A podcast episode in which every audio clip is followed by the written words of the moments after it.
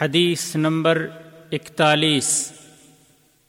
عن عبد الله بن عباس رضي الله عنهما قال قال رسول الله صلى الله عليه وسلم البسوا من ثيابكم البياض فإنها من خير ثيابكم وكفنوا فيها موتاكم.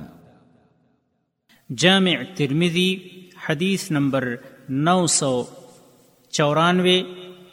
اور سنن ابو داود، حدیث نمبر تین ہزار آٹھ سو اٹھتر اور سنن ابن ماجہ، حدیث نمبر ایک ہزار چار سو بہتر۔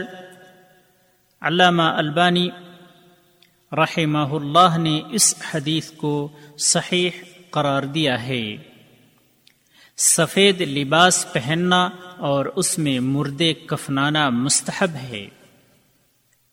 عبداللہ بن عباس رضی اللہ عنہما کہتے ہیں کہ رسول اللہ صلی اللہ علیہ وسلم نے فرمایا، تم سفید کپڑے پہنو کیونکہ یہ تمہاری بہترین کپڑوں میں سے ہیں، اور اسی میں اپنے مردوں کو بھی کفناؤ۔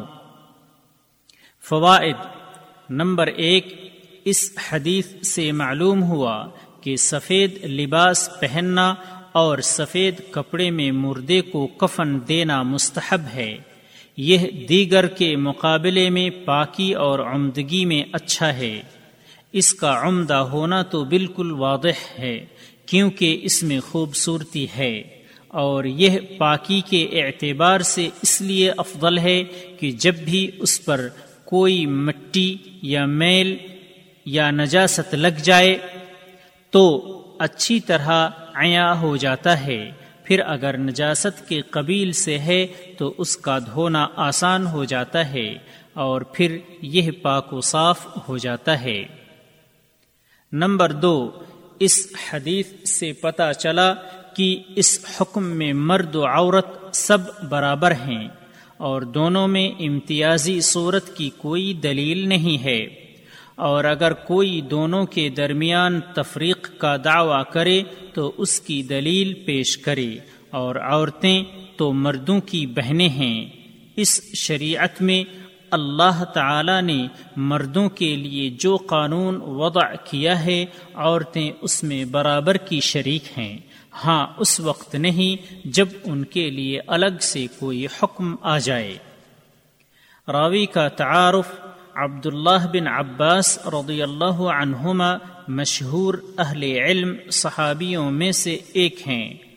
آپ حبر الامہ امت کے عالم اور تفسیر کے امام ہیں۔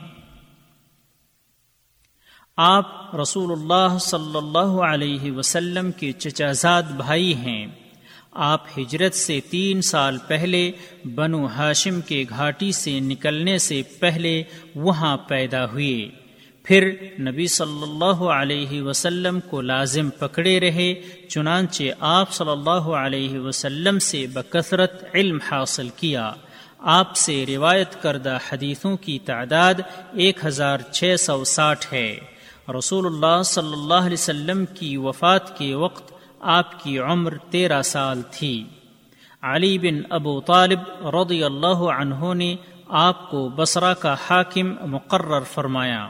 سن اڑسٹھ ہجری میں طائف میں آپ کی وفات ہوئی۔ اس وقت آپ کی عمر ستر سال اور ایک قول کے مطابق اکہتر سال اور ایک دوسرے قول کے مطابق چوہتر سال تھی۔